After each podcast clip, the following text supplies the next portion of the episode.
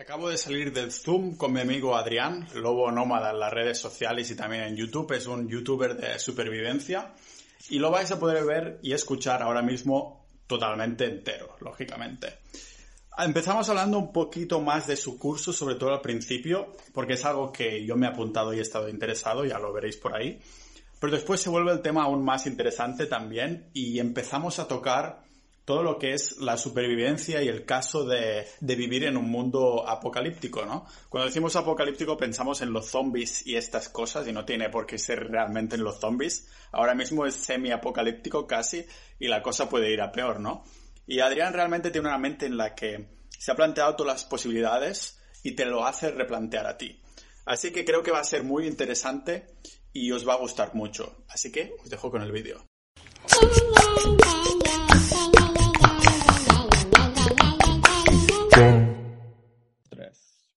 Pues ya estamos otra vez y es la primera vez también que repito de invitado en el podcast porque, claro, la parte de, de YouTube es como hace pocos vídeos, ¿no? Que estoy metiendo vídeos y tal, pero es la primera vez que repito con un invitado y estoy aquí con el Lobo Nómada, señoras y señores.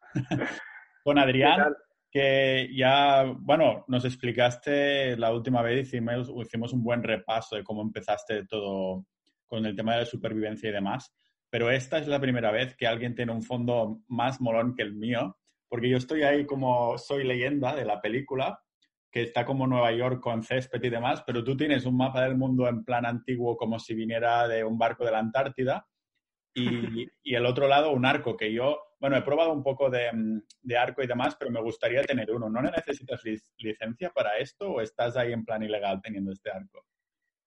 Eh, bueno, digamos que es de decoración. Bien visto, bien visto. Muy bien, pues... De hecho, sí, dime, ¿has visto los agujeros que hay en la pared? Sí. ¿Se ven?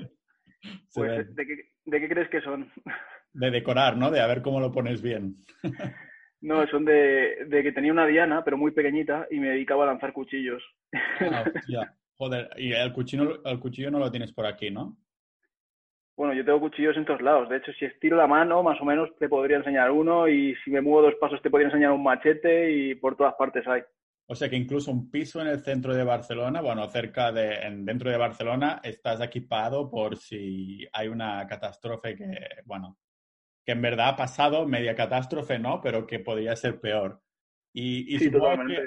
Por eso creo que este podcast o este vídeo va a ser súper interesante porque esta vez... O sea, debe haber subido un montón el, el, en Google Trends y la gente lo que busca el tema de preppers, ¿no? Porque la gente que no lo sabe, los preppers son la, esa gente que está como preparada, ¿no?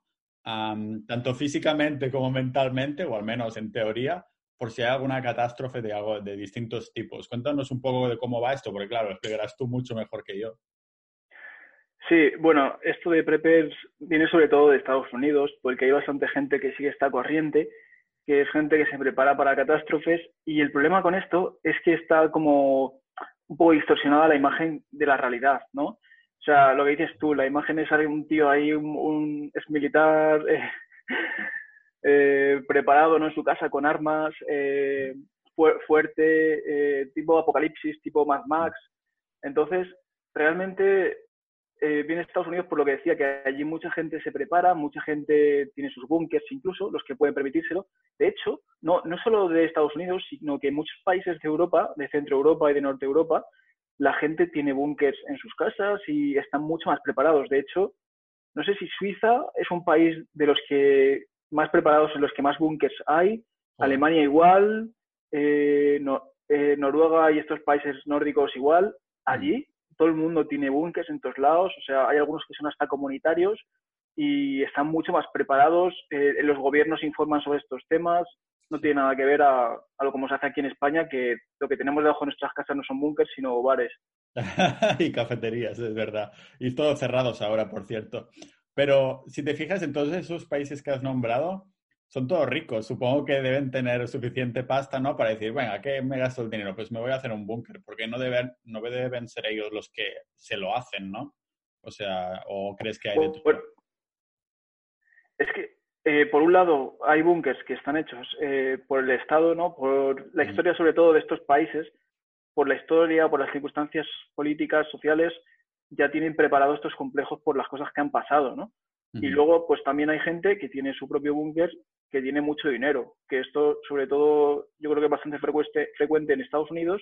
Uh-huh. Y aunque no tengan mucho dinero, aunque sean de clase media, yo creo que hay mucha gente que en Estados Unidos, sobre todo, que invierte en hacérselos.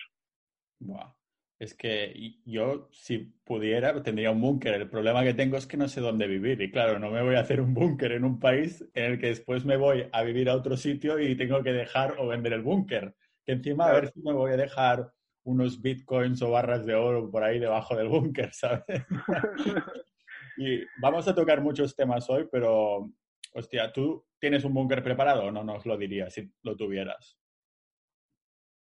No, yo realmente... no tengo, si pudiera tampoco tendría, porque realmente mi filosofía es que prefiero morir a tener que vivir en un búnker, vale. ¿Sabes?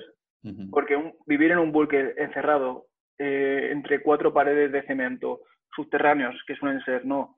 Y ya sea solo o ya sea con gente encerrado en cuatro paredes sin poder salir, es que no me parece vida, me parece que eso es peor que, que vivir como una cucaracha, así que yo personalmente, si pudiera, tendría una casa muy bien equipada en mitad de la montaña y mm. mejor que un búnker. Y este va a ser tu plan, ¿no? Supongo, a más a largo plazo, tener una casa así, ¿o es algo que estás pensando? Realmente, si te digo la verdad, sinceramente, y decir esto públicamente es un poco fuerte, pero yo creo que ya no me da tiempo. Ya no me da tiempo a preparar esto para las cosas que van a pasar. Lo que comentabas antes de que, de que en un piso en mitad de Barcelona eh, se ve que también puede estar preparado. Es así. O sea, uh-huh. cualquier piso puede estar bien preparado para lo que sea, mejor que nada. Y yo ahora mismo creo que tengo que, tengo que conformarme con lo que tengo, es, es un piso, un, un apartamento. Y no sé si creo que no me dará tiempo a irme a otro sitio.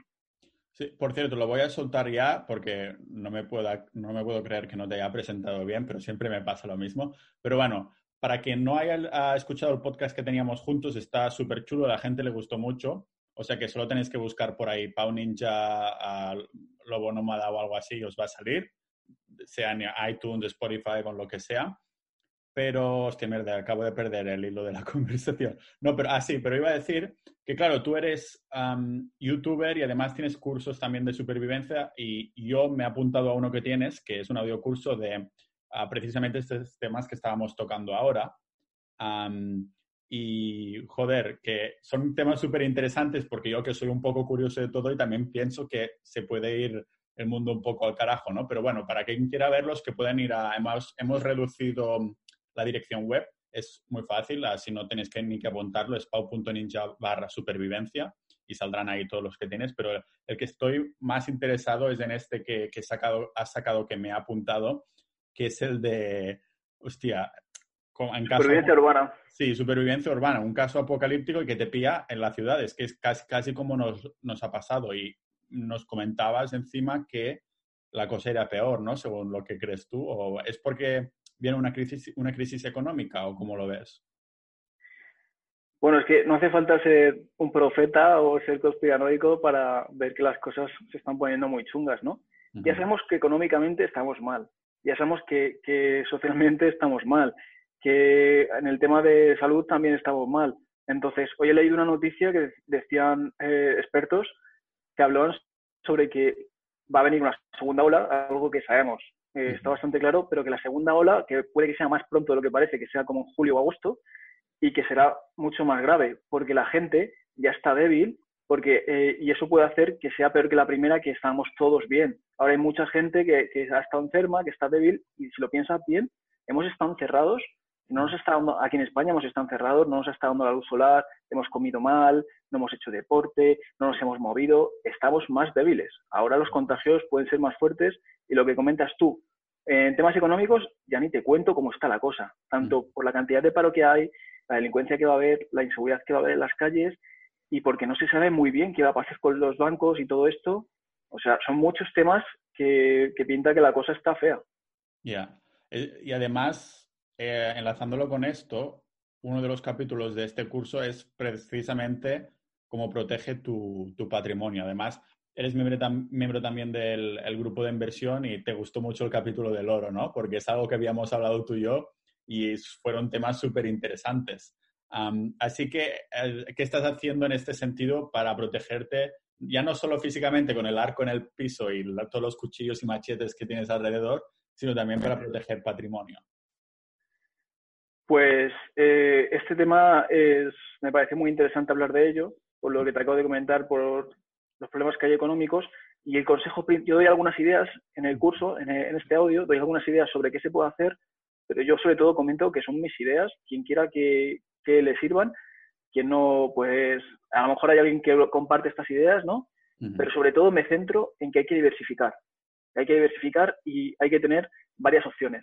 Tanto en diferentes bancos, como si pueden ser en bancos de otros países, hay que tener dinero en efectivo también a mano por si, a, por si hiciera falta, porque no se pudiera sacar de los bancos. Sobre todo en billetes pequeños es importante, porque si hay escasez, porque los bancos se cierran, no vas a pagar con un billete de cincuenta euros si no hay billetes, porque no te van a poder dar cambio. Sí. Y, y sobre todo, pues en este, en este audio eh, comento algunas de las formas que a mí me parecen interesantes. Quien quiera saber más, pues que se apunte. Bien hilado, bien hilado. Pau.ninja barra supervivencia. Pues bien hilado. No, es, es verdad, además, supongo que por esto ha subido tanto la, la búsqueda un poco de los preppers y, y, super, y los de supervivencia, ¿no? Porque dices, hostia, ¿y si la cosa fuera peor? ¿Crees que puede ir a peor en, no solo económicamente, sino un poco en el pánico, en cómo funcionaría la sociedad? ¿O crees que es algo que no es para tanto? Pues yo no conozco a nadie que le quite peso a este asunto. Eh, he hablado esto con mucha gente de todo tipo, con familiares, con amigos, con tal. Sí que conozco gente que dice, no, esto se solucionará con el tiempo. Pero no conozco a nadie que haya dicho, no, no, no es para tanto. Sabemos que es grave, sabemos que es muy grave. Hay mucha gente en el paro, eh, hay, hay mucha gente que va a aprovechar para delinquir, que ahora no lo está haciendo porque como, no, como está muy controlada la calle, pero en cuanto la cuarentena acabe vamos a ver las cosas que van a pasar. Yo creo que sí que es grave. Y económicamente, quien, quien sepa sobre economía un poco, yo no, no sé mucho, pero sí que leo a los expertos que hablan. Joder, he visto los de, expertos. Los de grupos ninja, ¿no? En el Capitalistas Ninja. Vale, sí, sí. Eh. También tenía que hilarlo yo de algún modo, ¿no? Sí, sí, bueno, entre, entre otros, ¿no? Eh, eh, yo por eso quise entrar en ese grupo, porque me parece muy interesante conocer la opinión de otras personas que mm. saben sobre estos temas. Y he visto economistas que, que recomiendan sobre invertir en bolsa y tienen libros sobre esto y, y hablan sobre esto, que están diciendo ahora que no inviertas en bolsa, que compres oro físico. O sea, mm. ¿es para asustarse o no es para asustarse? Claro. Y realmente esto que dices tú de las búsquedas, yo hice esta formación, porque esta formación la lancé ayer, eh, la he estado creando durante esta cuarentena, durante estos dos, dos meses.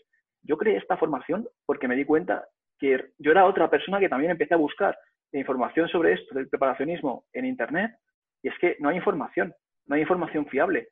Encuentras vídeos, en, encuentras foros en los que hablan de, de cómo crearte una, una, ¿cómo se dice? Una, una ballesta casera con, con clavos, con bolis, cosas así, un poco surrealistas, pero, pero de lo que yo hablo en el curso, de cosas prácticas, de diferentes formas de conservar los alimentos, qué alimentos son los que duran más tiempo, cuáles tienes que tener sí o sí porque son más calóricos, las formas de obtener agua, las formas de potabilizar agua, que no sé, ahora tenemos agua, pero si no tuviéramos agua y tuviéramos que estar encerrados, ¿qué? O sea, comer puedes estar sin comer tres semanas, pero sin beber no aguantas más de dos días. Y, y entonces, perdón, dime. No, iba a decir, dime algún insight en, uh, sobre el agua, por ejemplo, algo que me puedes decir. Um... Un ejemplo de cómo podría conseguir en este... En, si veo que abro el grifo, porque ahora es súper fácil, pero aquí en Croacia cuando hubo el terremoto no había ni agua ni electricidad y en algunos pisos durante más de una semana.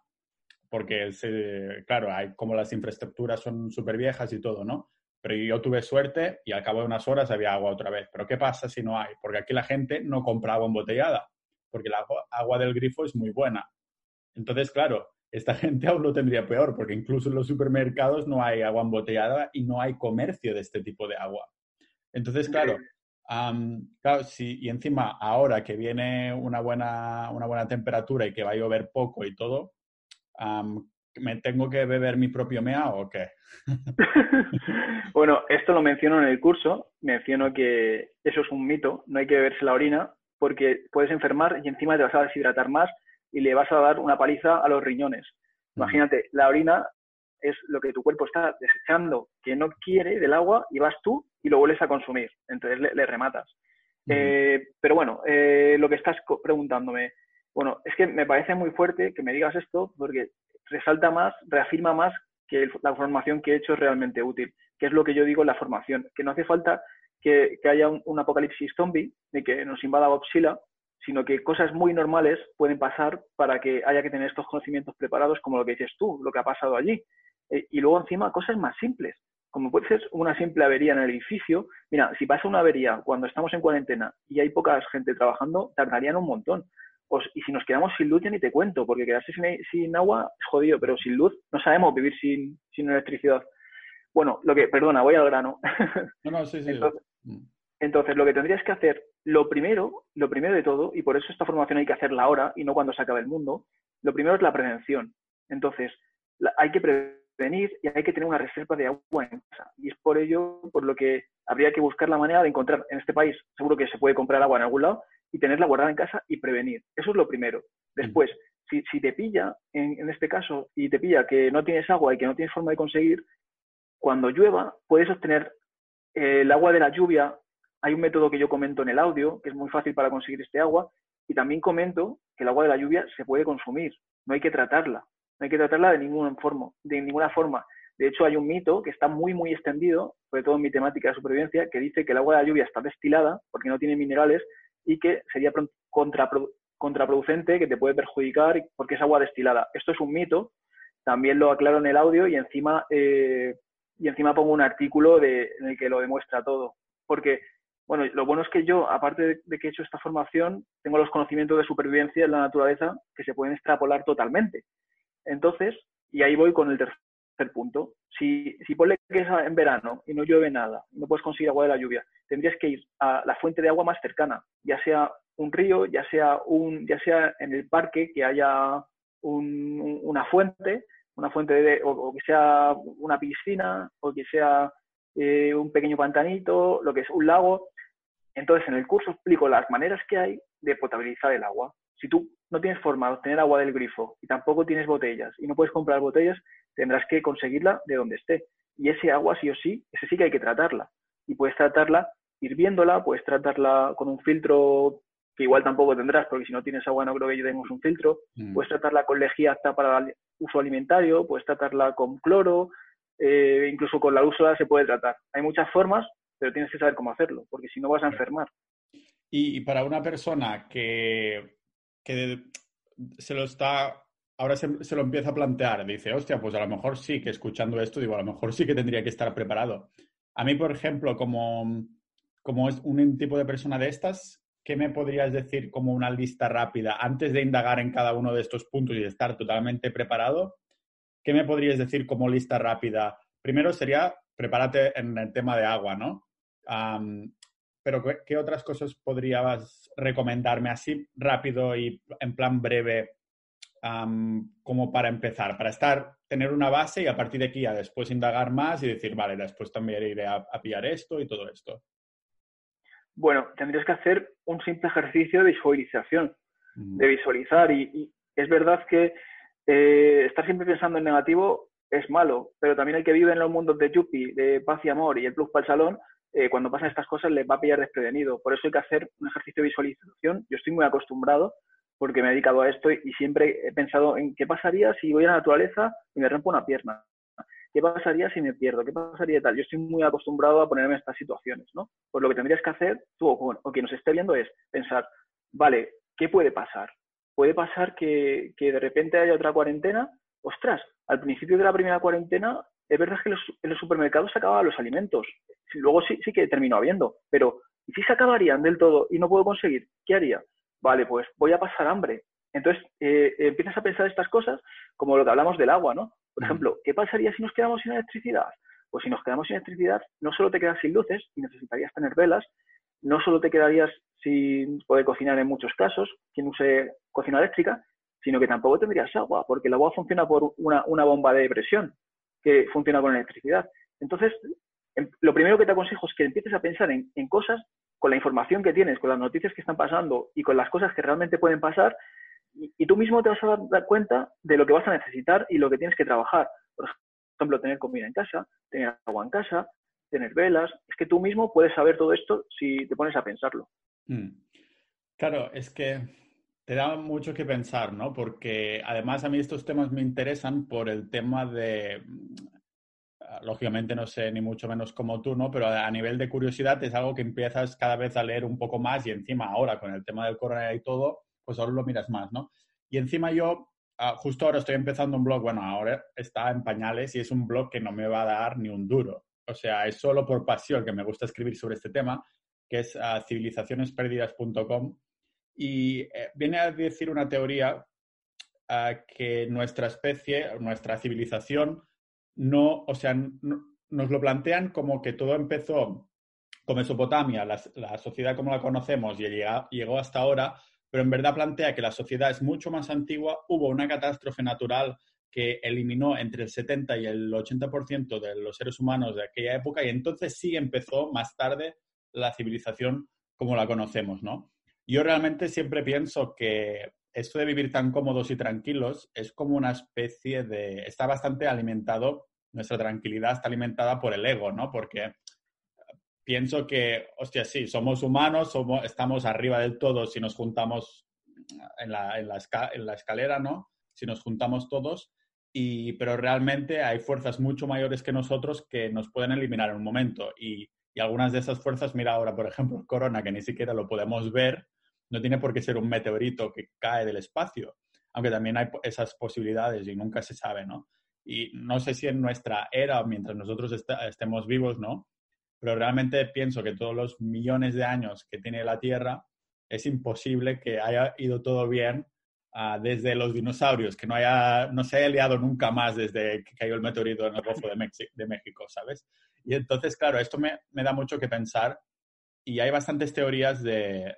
de estas, de que la civilización humana es mucho más antigua y que somos una especie con amnesia, que simplemente nos creemos la historia como es, pero ahora están saliendo... Justo hace dos años NASA descubrió otro cráter enorme en Groenlandia que, se, que daría un poco estas fechas, ¿no? Que algo pasó, se levantaron las mareas como más de cien pies, no sé cuál es la traducción en metros, pero que se de- destruyó parte de la humanidad y todo eso, ¿no? Y, y claro...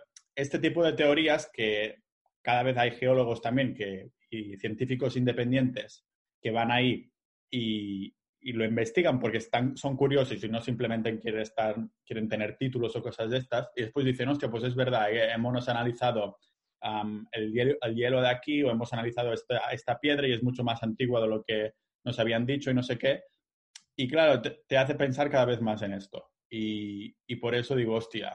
Voy a traer a Adrián porque me gustaría decir un checklist, um, aparte del agua, por ejemplo, y para estar preparado, um, yo qué sé. Es que, claro, dices el ejercicio de visualización, pero ¿por dónde empiezo, no? ¿Que pi- ¿Empiezo pensando cada vez que hay algún problema en casa o empiezo pensando cada vez que, no sé, que me viene un...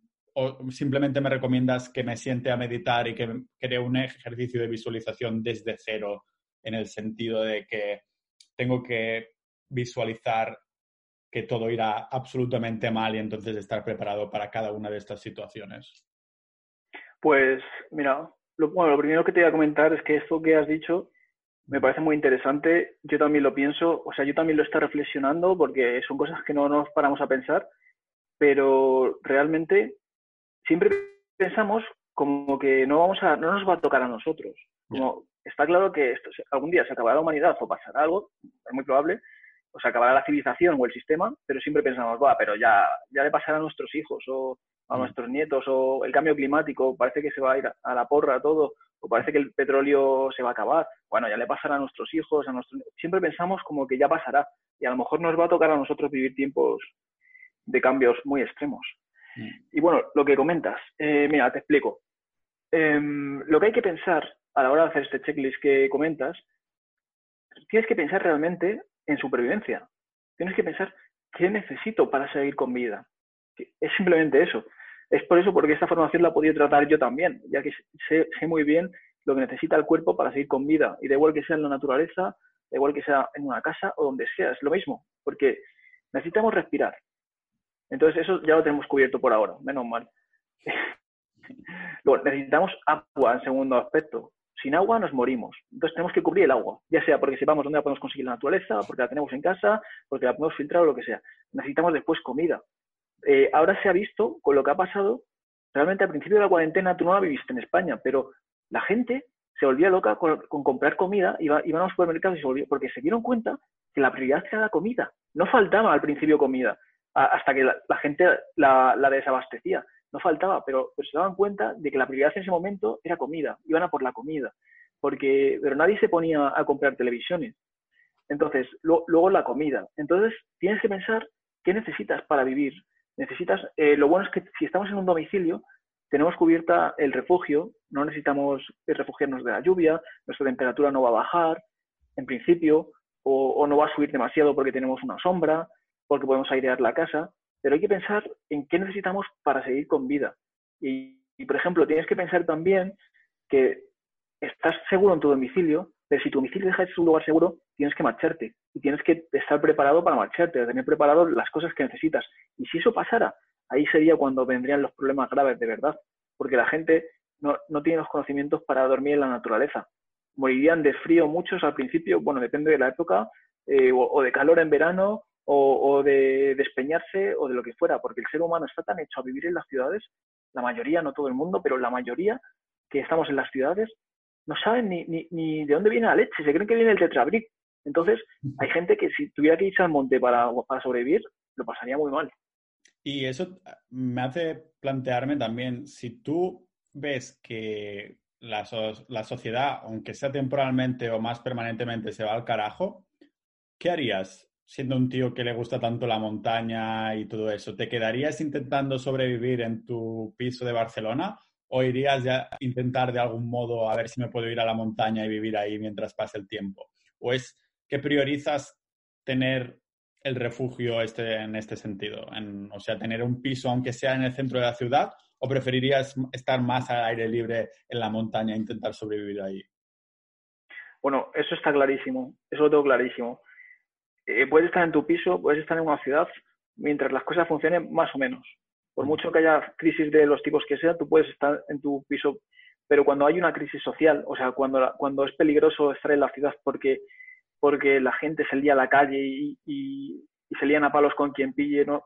Digamos que para que poner en situación, si hay algún tipo de problema, que, que haya caos en la ciudad, el caos aumentará más todavía.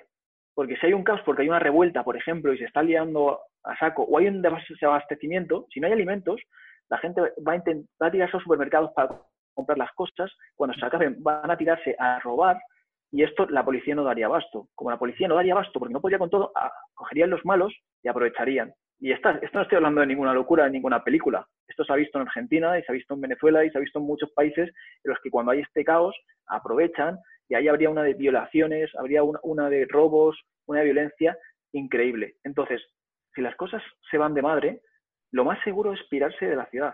Yo lo tengo claro. Si las cosas se van de madre, yo salgo de aquí escopetado. O sea, lo, lo tengo todo preparado para salir echando leches. Sí, me lo imagino que lo tienes, seguro. Y, y bueno, yo de hecho tengo la maleta hecha nunca y llevo aquí meses, pero nunca se sabe. Prefiero tenerlo todo en la maleta antes de... pero... ¿Te irías de la ciudad, pero te irías a intentar buscar un pueblecito o rollo montaña, montaña, alejado, lo más alejado que puedas? Con una radio de estas así, unos uh, binoculares y tal. Pues esa es muy buena pregunta, porque sí que, sí que quizás en supervivencia y en esta temática y en las películas parece todo como muy... que lo mejor sería ir solo, ¿no? Ahí con tu machete, igual sí, con tu compañera sí, o lo que sea, por la montaña, pero realmente... Para sobrevivir, lo más lógico sería sobrevivir en comunidad. Ir a un pequeño pueblecito, no muy grande, donde, porque al final, para sobrevivir en una situación así, habría que volver un poco como casi a la prehistoria. Si eso, en la prehistoria, si te fijas, la gente no sobrevivía sola, sobrevivían en comunidad, porque se protegían, porque se ayudaban unos a otros, porque uno se encargaba del fuego, otro se encargaba de otra cosa. Pasaría lo mismo. Tú solo puedes sobrevivir en la naturaleza solo un tiempo muy, muy corto. O sea, esto que nos han vendido en, la, en las series de Discovery y todo eso es falso. Esos programas, yo que, te, que tengo conocimientos y conozco las técnicas y veo cuando las hacen y veo que están amañadas, me doy cuenta de que son un montaje. La mayoría, la gran mayoría es un montaje. El ser humano, para sobrevivir un largo plazo en una zona rural, necesita estar en comunidad. En la...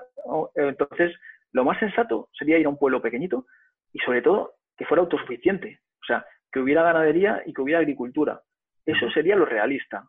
Y no las películas de Soy Leyenda y, y las que se, se hará la gente en la cabeza. Pero claro, ¿tienes ya idea en mente de quién te llevarías y cómo los contactarías o cómo...?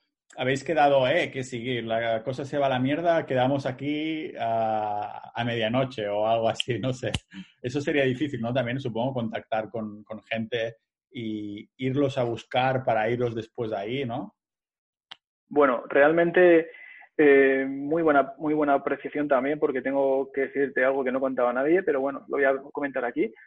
Yo viendo esta situación y planteándomela como te estoy contando, que te das cuenta de que necesitas estar en grupo, yo hice un grupo de WhatsApp con mis amigos de más confianza que viven cerca de mía uh-huh. y, y les dije, oye, les dije, yo creo que puede pasar esto, esto y esto en este poco tiempo, hay que estar preparados. Yo creo que lo mejor es que no vayamos de, de Barcelona, que no vayamos a una zona más rural. Quien se, quien se quisiera venir conmigo para estar ahí. Eh, y, y bueno, porque me puse en contacto con gente que, que es tan cerca mía, porque eh, tienen que estar cerca en algo así. Y, y que son de confianza, ¿no? Porque no te vas a ir con cualquiera. Y realmente la reacción fue muy mala. La, reacción, la gente del grupo, que no éramos no éramos muchos, pero la gente, solo una persona reaccionó bien y me comentó, oye, vamos a, vamos a darle vueltas a esto, podemos ir aquí, podemos irnos una temporada para ver qué tal. Y el resto, gente que ni siquiera me contestó, gente incrédula, gente eh, incluso que gente me estoy refiriendo a mis amigos eh, que, a, y algún amigo pues, se pensó que se me estaba yendo la cabeza uh-huh. o sea, se te, como te lo digo se, se pensó que se me estaba yendo la cabeza uh-huh. y me llamó preocupado el día siguiente y yo pensando, pero esta gente en, ¿en qué mundo vive? ¿En los mundos de Chupi? Porque no se dan cuenta de que realmente la situación es, es grave, que sí, que, que, que no va a haber una invasión zombie, pero que la situación es grave y yo no estoy diciendo que, que nos volvamos locos, pero tener un plan o tener varios planes.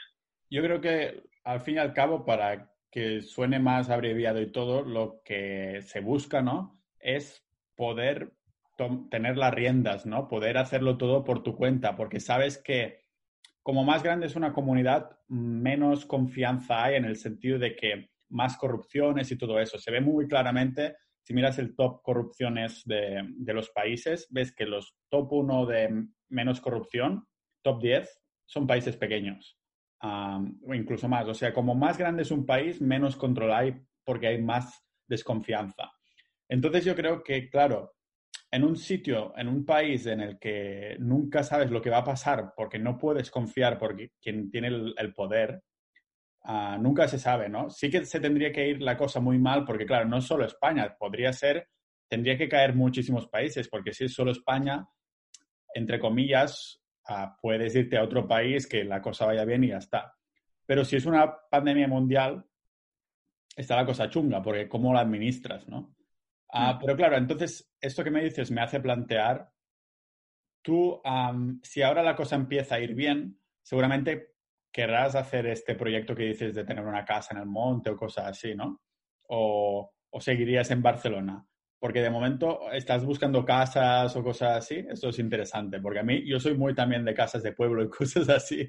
No sé si al monte de la montaña, como en Rumanía, como si fuera el Drácula o algo, pero algo así un poquito alejado. A lo mejor a veinte, a veinte minutos de la ciudad o del pueblo o algo así. Eso estaría bien. Sí, bueno, realmente, eh, si las cosas siguieran bien, si todo fuera normal, si todo hubiera ido normal, yo pienso como tú. Me hubiera, me hubiera ido a una zona no muy lejos de la ciudad, pero que vivieras un poco en la naturaleza. Uh-huh.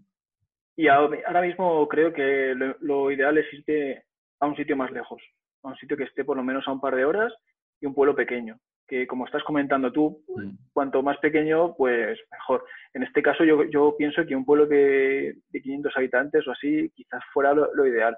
¿Cuántos habitantes, perdona? quinientos. Ah, quinientos, vale. No, es que creo que se ha cortado justo cuando lo has dicho. Había escuchado dos habitantes. Digo, hostia, tú y alguien más, ¿no? Y el perro. No, lo, pero vamos, que no, no es tanto los habitantes, sino ya te digo, yo creo que a unas dos horas de una ciudad grande. Uh-huh. Eh, tampoco te puedes ir mucho más lejos y, y sí que está mirando, como dices tú, está mirando sitios, está mirando casas, pero bueno, es un momento un poco difícil para tomar una, una decisión. Claro, sí, ahora a lo mejor si la cosa empieza a ir mal económicamente, entonces sería un buen momento más que nada porque entonces las casas serán más baratas y como más alejadas están las casas, más baratas son, porque una casa en Barcelona no, pero una casa en un pueblo y que encima está lejos, eso, la buena suerte de esto es que baja mucho de precio, ¿sabes? Uh, si encima puedes montarte un gimnasito para mantenerte sano y todo eso, ¡buah! Eso sí que es buena vida. Eso sí que me lo planteo bien. Pero, ¿te lo miras en España, fuera de España? Porque, claro, yo creo que España como país en algo así, yo no lo veo. Porque, para empezar, solo hay que mirar un poco las leyes. Lo, com- lo comentábamos en uno de los webinars que hacíamos del grupo de los fondos agua, porque España, por ejemplo, legalmente no puedes tener un pozo. Um, Y una casa familiar uh, que, que tenemos en mi familia tiene un pozo por, porque es antigua, pero no podrías hacer un pozo porque sí ahora. Incluso en todas las leyes de, de, de energía, del sol y todo eso, te ponen una de impuestos por tenerte placas solares que te cobran la energía del sol como si el sol fuera de los políticos españoles, ¿sabes? Entonces, claro, hay países mucho más aventajados en este sentido. Por ejemplo, los escandinavos, no sé si Islandia también, pero sé de, bien, de buena mano que tanto Noruega como Dinamarca como Suecia tienen la ley esta, la Lehmann-Retten, que te permite vivir en la naturaleza sin nada si quieres. Lo único que tienes que hacer es respetar un espacio de distancia con tus vecinos o las, las viviendas, digamos. Que tú puedes acampar donde quieras mientras respetes um, a la gente y dejes este espacio de distancia, ¿no? Y esto en España es impensable. Parece que como más libertades quieres tener, no, no solo económicos, sino también simplemente libertades de, de irte donde quieras, que más impedimentos te ponen. Entonces, ¿cómo lo ves tú en este sentido de más de más de política, no más del país? Ya, bueno, esto es algo que ya hemos hablado tú y yo varias veces y, y está claro que los países mejor para vivir ahora mismo, o sea, tanto por la que va a caer económicamente, como por esto que dices de las leyes y todo eso, está claro que serían los países del norte, ya sea Noruega, o es, algo, es un país que yo tengo en mente, Canadá me parece un país muy fuerte, muy grande, que podría ser un buen lugar si las cosas se complican a nivel mundial económicamente, uh-huh. pero, pero lo que hemos hablado tú y yo a veces, ¿qué pasa con el tiempo? Porque puede que estos países tengan cosas buenas, pero ojo, lo que llueve, la oscuridad que hay, el frío, es que eso hay que valorarlo. Claro, hay que valorarlo porque no solo es estar preparado, sino que también es el día a día. Y el día a día, tanto si ha pasado algo como si no, eh, importa muchísimo. Entonces, uh, el sol para mí, yo que he vivido en dos ciudades distintas de Suecia, también he vivido en Vancouver, en Canadá, y también he vivido en Finlandia, me gustan mucho los países, pero si acabo volviendo más al sur es por un buen motivo, ¿no? Es por el motivo este de, del sol. Entonces yo creo que debe haber algo que nos estamos medio olvidando de algún país que funciona bien. Un bu- uno muy bueno que me viene a la mente podría ser, por ejemplo, Nueva Zelanda. Lo único problema es que es como súper lejos, pero si no te importa lo lejos que está, Nueva Zelanda políticamente es genial. Además tiene los uh, el cielo lo tienen uh, con muy pocas nubes, um, hay mucho sol en el sentido de no que no sol, no un, un tiempo húmedo, sino que hace buen tiempo. Y además, políticamente, como digo, también hay políticas súper chulas que además también respetan un montón. La naturaleza de, de Nueva Zelanda es increíble.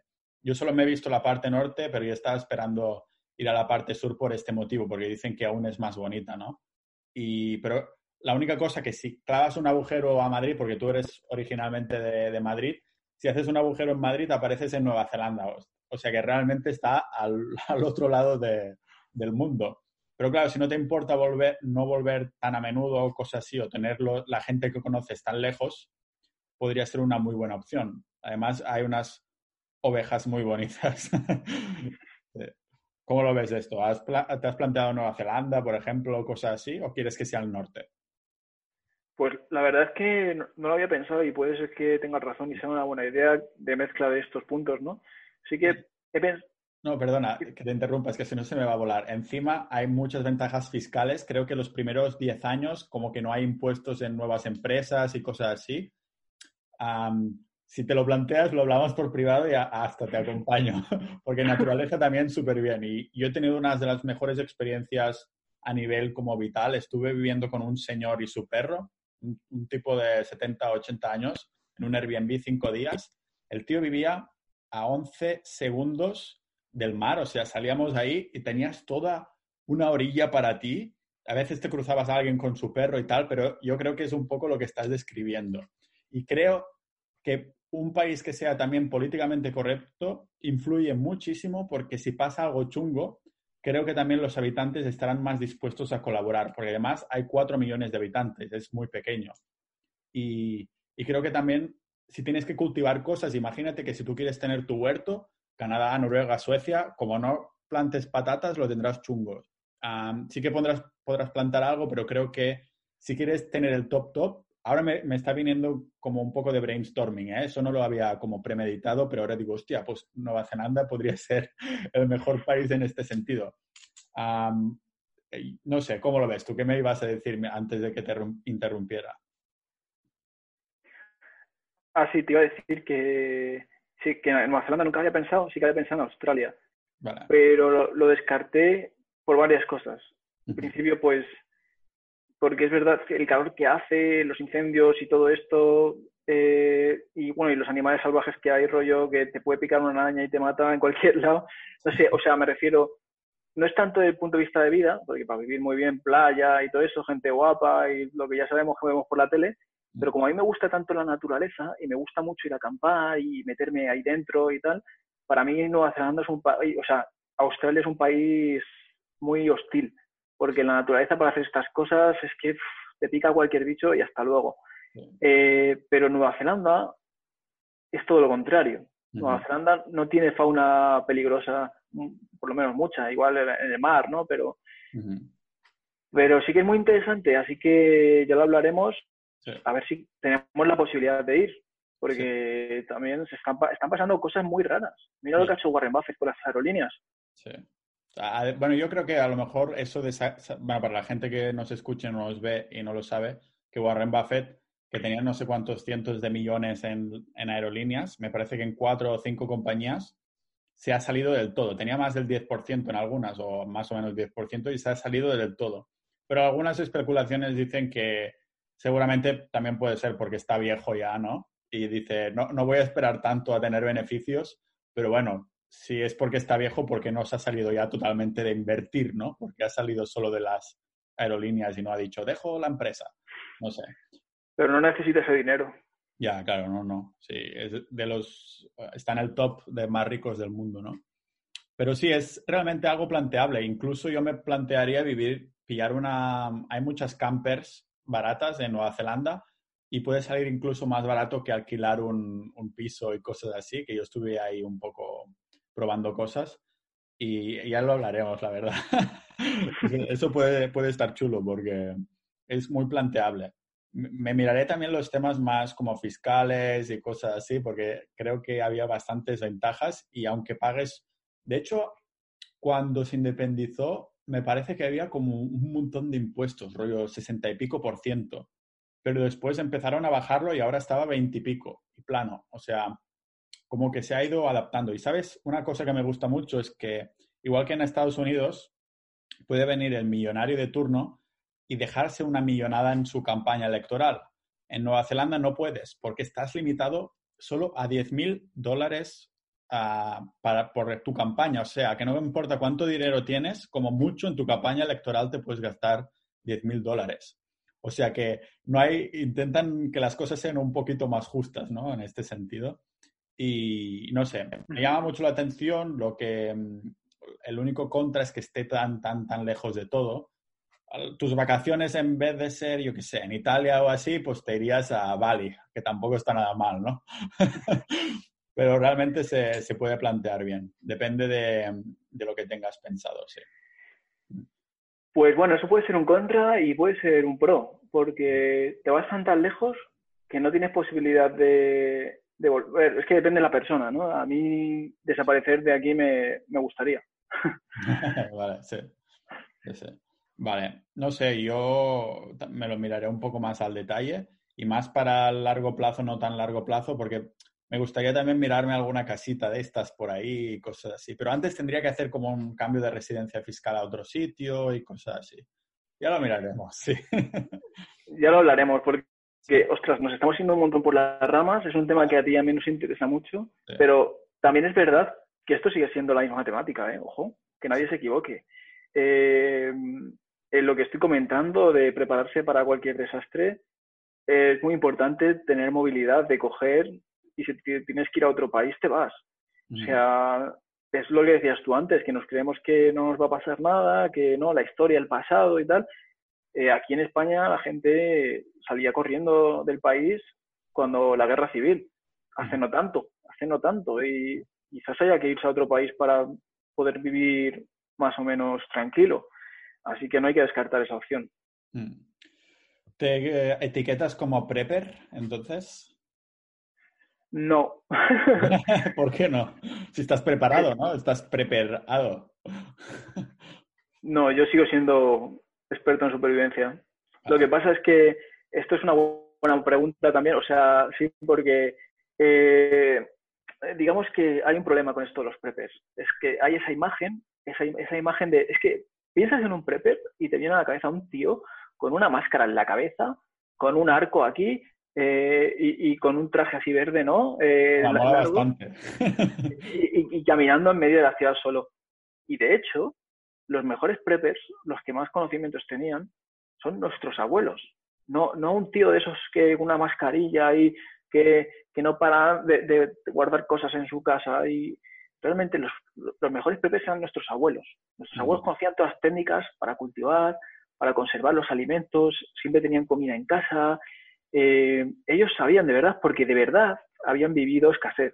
Escasez de alimentos, escasez de agua, pasar hambre. Y... Me acuerdo... No, perdona. Decía que me acuerdo que mi abuelo me había contado una historia de que él, en la posguerra y todo eso, pues había, se había tenido que comer un gato, que estaba ahí con, la, con los del... con su grupo y vieron pasar un gato y estaban todos con un hambre que flipas y a cazar el gato y a comérselo, ¿eh? Sí, sí. Sí, sí, es que es que es eso. Mis abuelos igual me cuentan cada historia y es lo que te digo. Prepper, eh, si lo metes, si te quieres meter en, esa, en, ese, en ese grupo, a mí me viene a la cabeza esto. Yo creo que la televisión ha hecho mucho daño y también este sector, y por eso yo no me consideraría que sea parte de un movimiento como tal. De hecho, a mí no me gusta encasillarme en nada. Yo considero que tengo simplemente dos dedos de frente y que me gusta estar eh, preparado para lo que pueda pasar. Por eso te digo que, que no, me, no me clasificaría como prepper. Vale, ya. Tendríamos que buscar otra etiqueta, porque está muy, muy de moda esto de poner etiquetas. Experto de supervivencia suena muy bien, pero muy largo, ¿no? Tendrías que... Sur, sur, survival, survivalisto. Oye, ¿y tú conoces eh, otro movimiento que hay que se llama Bushcraft? No. Me, me suena a juego de rol o algo así. ¿Qué es? ¿Cómo se llama? Bushcraft. Bushcraft. ¿Algo de buscar o qué? No, no, no. Bushcraft es en inglés, que es bush de arbusto, craft ah, vale. de habilidad. Ah, vale. Pues es que me, recu me recuerda lo mismo que estás comentando. Es que es lo mismo. Eh, Bushcraft es, se ha puesto súper de moda en mi sector, en el sector de los que nos gusta la naturaleza y todo esto, y acampar y supervivencia y tal. Y es muy es originario de los países de, de habla inglesa, de Inglaterra, de, también de Australia. Y entonces, eh, al principio era como gente, como gente, pioneros que se adentraban en la naturaleza y pasaban grandes tiempos ahí. Y es como un poco como eh, ser un auto, autosuficiente en la naturaleza. Saber recolectar alimentos, saber hacer de tu cabaña y todo esto. Es muy guay. Lo que pasa es que es otro movimiento igual, que la gente se ha encasillado en ese movimiento, está de moda, y todo el mundo que va a la naturaleza a acampar, pues ya lo llama que es bushcraft. Eh, yo lo sé porque, porque mi temática es muy común. Y lo que pasa es que realmente los países de, de habla inglesa, en Inglaterra, en Canadá y por ahí, hacen cosas muy chulas. Eh, yo qué sé, van, van con su hacha, van, van, hacen, se hacen ahí una cabañita, se hacen un fuego, no sé qué. Y aquí en España, pues eh, la gente que ha intentado imitar esta temática, pues imagínate, va con las bolsas del Mercadona y, y, y no han conseguido hacerlo tan guay como estos países. Aún así, es un postureo brutal, es un postureo brutal. A veces esta gente eh, saca como, como una manta que es un, una piel de reno y se tumba encima como que duerme ahí y igual se está grabando con una cámara que vale tres mil pavos, ¿sabes? Claro, o, sí. o, o, la, o la sube a Instagram como de primitivo, todo de primitivo. Ostras, ¿y cómo ha subido? ¿Con qué aparato primitivo ha subido estas fotos? A saber lo que hay detrás, sí. lo que no se ve detrás de las cámaras. Pues es ¿sabes? lo mismo. Lo sí. mismo. ¿Sabes estos? No sé si es lo mismo, pero ¿sabes estos de YouTube que hacen como solo con un palo te empiezan a hacer como una mansión en, el, en una piscina y cosas así? Y van así con taparrabos y demás. Y eso, eso, gente, no sé si es esto, ¿es lo mismo, Bushcraft? No, es que es lo que tú decías. O sea, estamos en, en una época en la que todo hay que encasillarlo, todos son... Eh, esto se llama eh, primitive eh, skills, tecnologías ah. primitivas. Vale. Y esto sería otra rama dentro de lo que es mi temática. Pues es igual, o, otra, otra rama en la que, en la que uno coge, lo hace todo con las manos y parte una piedra y luego realmente se estará comiendo el bocadillo de chorizo que, que ha comprado en Mercadona detrás de las cámaras. Sí, decían, a, algunos de los comentarios me pareció muy interesante porque decían, mirad, en este segundo aparece una pala. Y, y lo miro y digo, hostia, es verdad. Y después, claro, dices... Estos vídeos tienen millones y millones de visitas y seguramente tienen un equipo detrás que el tío hace un poco así durante un minuto y después, pues, durante las horas que no ves, pues hay un equipo detrás haciendo cosas, ¿no? Uh, pero claro, me parece algo súper, no sé, que sí que es un poco de postureo, pero ¿sabías? Yo me, algunas noches, para tranquilizarme, siempre pongo bajo las luces y todo eso, ¿no? Y me, me saco. No, es broma. No, decía, decía que me pongo un vídeo, tengo varios vídeos de estos así, que es como un tío que se va a la montaña, era en YouTube, con, en el, con su perro.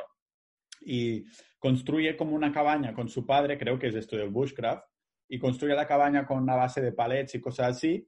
Y hay un vídeo en el que va pues, a dormir ahí durante una noche con su perro, ¿no? Y se, sí que se lleva como una especie de horno que es muy caro, pero que es solo para cocinar. El resto, tanto la cabaña en sí como todo, lo ha hecho él. Y nada, habla un poco en la cámara, pone así velas, se ve el perro así dormido y a mí como que me tranquiliza mucho, ¿sabes? Es como esto por la noche, ver un, un tío con, con una camisa de estas y que se va ahí su perro a cocinar tranquilamente sin decir nada... Y no sé, como que tranquiliza, ¿no? A lo mejor es como... ¿Cómo se llaman estos vídeos que hablan así flojito para que te relajes? ¿A S M R? A S M R. A S M R Bushcraft sería. Yo creo que es incluso ramas que entran juntas en esto, ¿no? Pero no sé, está, está chulo. Hay tantas sí, ramas sí. y hay tantas etiquetas, pero bueno, esto es algo que creo que ya hablamos, hablamos bastante en el capítulo de supervivencia en las redes sociales con Lobo Nómada, que hablamos mucho de esto de las redes sociales. Así que, bueno, este tema creo que lo dejamos ya bastante cerrado y todo, sí. Sí, realmente es lo que, lo que tú dices, que es todo un poco como teatro, ¿no? Porque si lo piensas bien, esta gente que muestra todo rollo eh, medieval, haciéndose su cabaña y todo eso, mm. lo que hacen es que todo lo que sea tecnológico o, por ejemplo, lo que te digo, sacar una bolsa a la comida, esa parte la cortan porque quieren que sea todo muy teatral, muy bonito. En realidad es eso, es algo como un casi artístico. Mm-hmm. Sí. Bueno, en este caso, este pavo creo que no era tanto así, porque él dice, mira, me ha costado trescientos euros este horno y me he traído el pan y todo de casa, solo vengo aquí a relajarme. Creo que es como más que le gusta hacer la cabaña así con su padre, ¿no? Y después se va de vez en cuando algún fin de ahí y hace algunas cosas y tal. No creo que sea el nivel de postureo tan grande, pero está chulo, ¿no? Y, y tema armas y cosas así, ahora que estoy mirando el arco, ¿qué me recomendarías tener? ¿Solo cuchillos por ahí y ya está? Por si tengo que apuñalar a alguien porque tocan... eh, esto es una pregunta muy polémica, ¿eh? Sí, porque, hay, porque vas a patrocinar ahora, ahora tu cuchillo, ¿no? Vas a decir, no, este no. cuchillo. No, no, para nada, porque te respondan a lo que... te responda puede estar políticamente mal visto, incluso legalmente. Entonces, claro, es que recomendar usar armas no, no se puede. No, reco- no recomendar usarla, recomendar tenerla al lado por si necesitas usarla. Lo que te puedo decir es que es un tema muy delicado porque realmente, por ejemplo, imagínate que tú tienes un cuchillo y te entran a robar. Entonces, realmente la gente se cree que es fácil, pero poca gente tendría sangre fría para apuñalar a otra persona. Uh-huh. Y, y se, no sería tan como en las películas de ¡pam! Y se muere y ya está, ¿no? Empezaría a sangrar como un cerdo seguramente, o, o ni siquiera lo, lo notaría, habría un forcejeo y es muy peligroso porque puedes acabar tú eh, claro. con la mayoría de las armas con, la, con, con el casi todas, eh, puedes acabar siendo tú la víctima de ese arma. O sea, que la otra persona al final termina usándola contigo. Yeah. Entonces, es un tema, la verdad es que muy delicado. Así que lo mejor es, yo qué sé, coger una silla. Y es, entonces, no, no me voy a mojar con este tema por aquí. Vale, no quieres ser políticamente incorrecto, vale, no, no pasa nada. Yo creo que hemos tocado temas ya bastante chulos. Uh, ¿Hay algo más que quieras añadir? Porque creo que hemos pasado de la hora incluso o así. Si quieres lo dejamos aquí. Sí, yo creo que llevamos mucho tiempo, entonces eh, yo, no, yo no tengo nada más que añadir. Pues yo tampoco, lo dejamos aquí. Gracias, Adrián, nos vemos.